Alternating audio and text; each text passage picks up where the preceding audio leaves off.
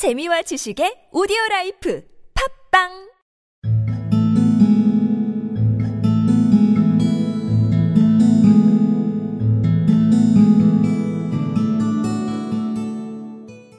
The Gift of the Magi by O. Henry. Recording by Deborah Lee. One dollar and eighty seven cents. That was all. And sixty cents of it was in pennies. Pennies saved one and two at a time by bulldozing the grocer and the vegetable man and the butcher until one's cheeks burned with the silent imputation of parsimony that such close dealing implied. Three times Della counted it one dollar and eighty seven cents. And the next day would be Christmas. There was clearly nothing to do but flop down on the shabby little couch and howl. So Della did it. Which instigates the moral reflection that life is made up of sobs, sniffles, and smiles, with sniffles predominating. While the mistress of the home is gradually subsiding from the first stage to the second, take a look at the home. A furnished flat at eight dollars per week. It did not exactly beggar description, but it certainly had that word on the lookout for the mendicancy squad.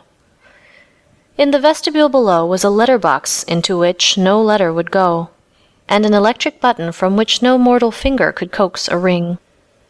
Also appertaining thereunto was a card bearing the name Mr. James Dillingham Young.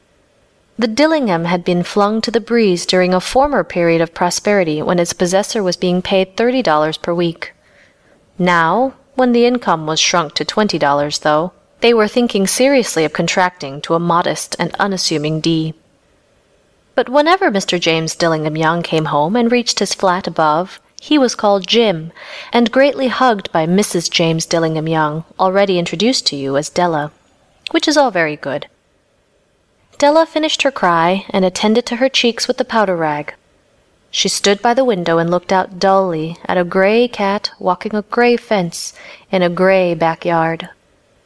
Tomorrow would be Christmas Day, and she had only one dollar and eighty seven cents with which to buy Jim a present. She had been saving every penny she could for months, with this result. Twenty dollars a week doesn't go far. Expenses had been greater than she had calculated.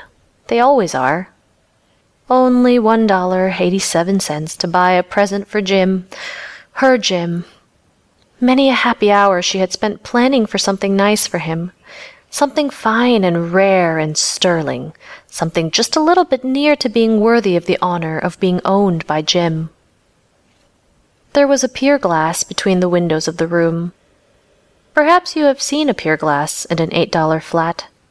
A very thin and very agile person may, by observing his reflection in a rapid sequence of longitudinal strips, obtain a fairly accurate conception of his looks. Della, being slender, had mastered the art.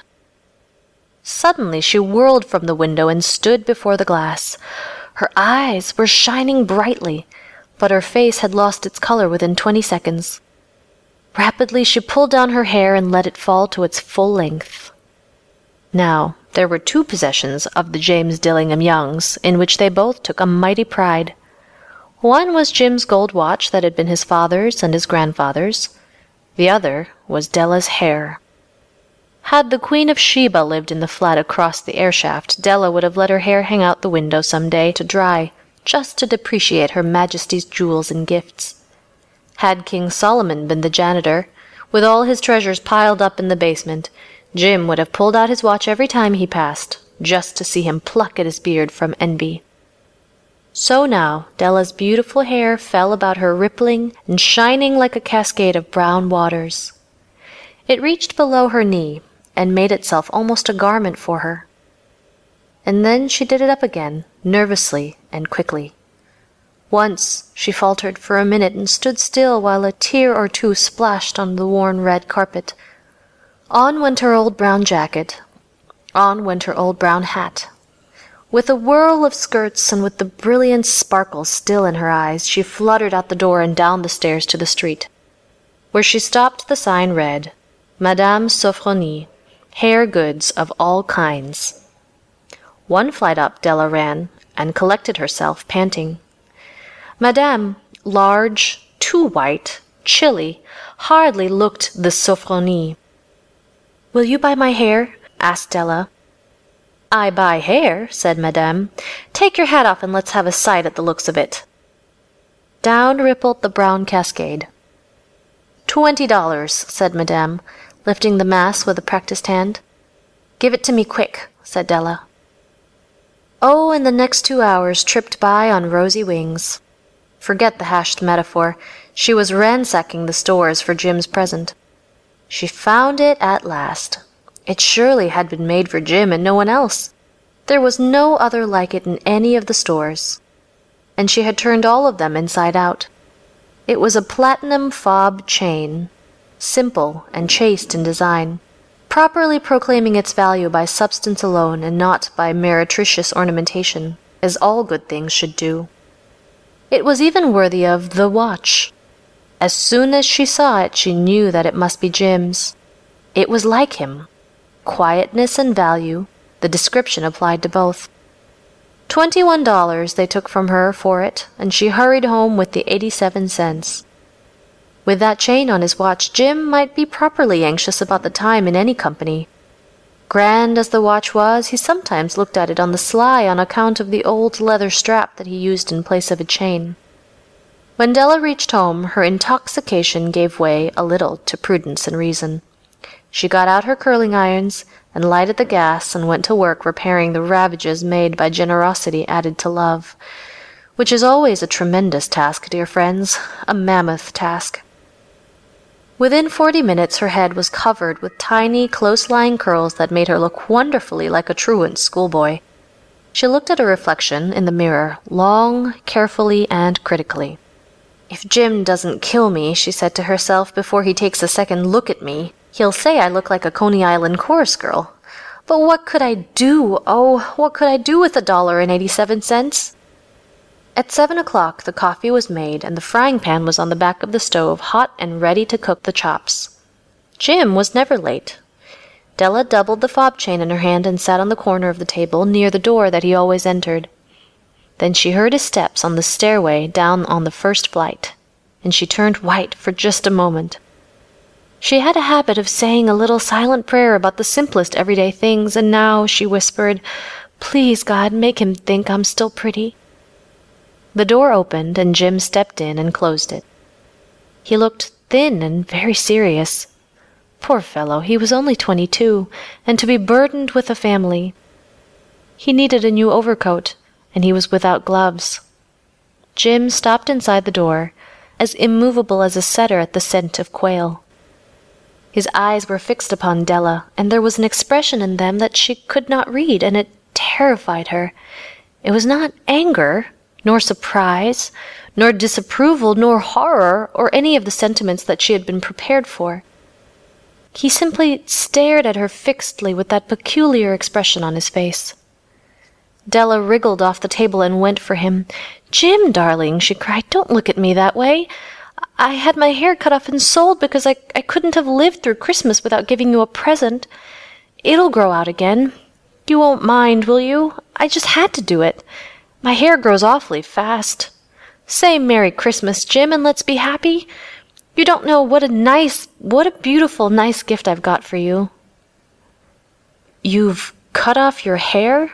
asked Jim laboriously, as if he had not arrived at that patent fact yet even after the hardest mental labor.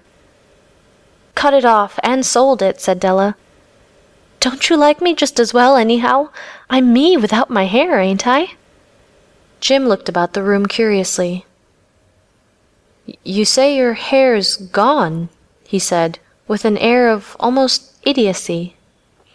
You needn't look for it, said Della. It's sold, I tell you, sold and gone, too. It's Christmas Eve, boy. Be good to me, for it went for you. Maybe the hairs of my head were numbered, she went on with sudden serious sweetness, but nobody could ever count my love for you. Shall I put the chops on, Jim? Out of his trance, Jim seemed quickly to wake. He enfolded his Della. For ten seconds, let us regard with discreet scrutiny some inconsequential object in the other direction. Eight dollars a week, or a million a year. What is the difference? A mathematician or a wit would give you the wrong answer. The Magi brought valuable gifts, but that was not among them. This dark assertion will be illuminated later on. Jim drew a package from his overcoat pocket and threw it upon the table. Don't make any mistake, Dell, he said, about me. I don't think there's anything in the way of a haircut or a shave or a shampoo that could make me like my girl any less. But if you'll unwrap that package, you may see why you had me going a while at first. White fingers and nimble tore at the string and paper. And then an ecstatic scream of joy, and then, alas, a quick feminine change to hysterical tears and wails, necessitating the immediate employment of all the comforting powers of the Lord of the Flat. For there lay the combs, the set of combs, side and back, that Della had worshipped long in a Broadway window. Beautiful combs, pure tortoise shell with jeweled rims, just the shade to wear in the beautiful, vanished hair. They were expensive combs, she knew, and her heart had simply craved and yearned over them without the least hope of possession. And now they were hers, but the tresses that should have adorned the coveted adornments were gone. But she hugged them to her bosom, and at length she was able to look up with dim eyes and a smile and say, My hair grows so fast, Jim.